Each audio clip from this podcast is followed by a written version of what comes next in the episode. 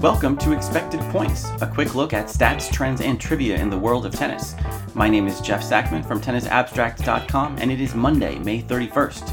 Each day, I select three numbers to highlight the latest news in the sport, and today, those numbers are 17, 135, and 4.1.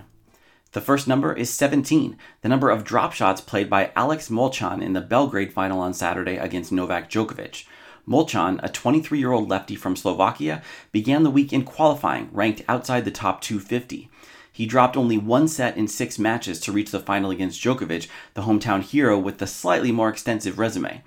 Djokovic has drawn attention for his increasing reliance on the drop shot in recent years, but it was Molcan, the upstart, who was quicker to draw his opponent to the net. The match only lasted 111 points, so the Slovakian's drop shot total represents almost 1 per 6 points. More importantly, it worked.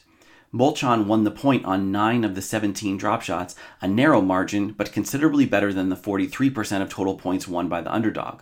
For Djokovic, the Belgrade event was little more than a warm up. For Molcan, it was a career highlight, and he may have trialed a tactic to be incorporated by certain other left handers looking to beat Djokovic on clay. Our second number is 135, the number of weeks between Barbora Krejcikova's first appearance at number one in the WTA doubles rankings in October 2018 and her first tour level singles title. The solo feat came in Strasbourg on Saturday with a straightforward win over Sorana Cirstea, and it caps a meteoric rise from doubles specialist to all around threat.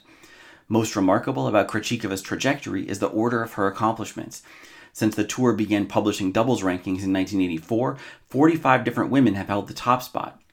Of the 38 who also won a singles title, the doubles number one ranking came on average five years later, and for several players, there was a full decade between them.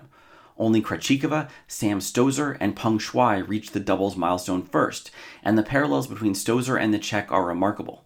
Krejcikova is 25 years old, within one month of Stosur's age at the time of her first title. Both women reached the top of the doubles table on the strength of two major titles with a regular partner.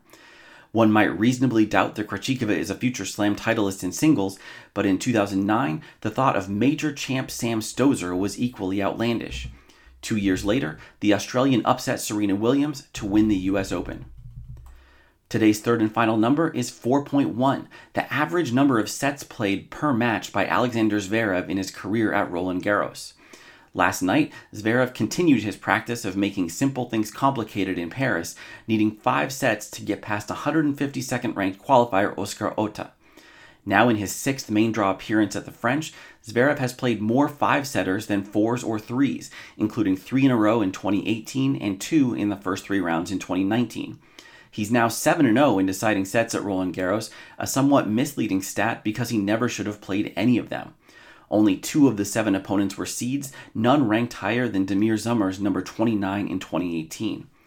Zverev's roundabout win over Otte is a new low, which sets the wrong tone for a draw that has done him nothing but favors. Novak Djokovic and Rafael Nadal landed in the other half. Potential quarterfinal opponent Dominic Thiem lost yesterday, and his second round opponent is another qualifier. Zverev remains the favorite to meet Stefanos Tsitsipas in the semis, but it's unlikely that he'll make the next four rounds look easy. That's it for today's episode of Expected Points. Please let me know what you think about the show on Twitter at Tennis Abstract and help others find the show by leaving a review on iTunes. You can subscribe in your favorite podcast player, and every episode, as well as full transcripts, can be found at tennisabstract.com. Thanks for listening.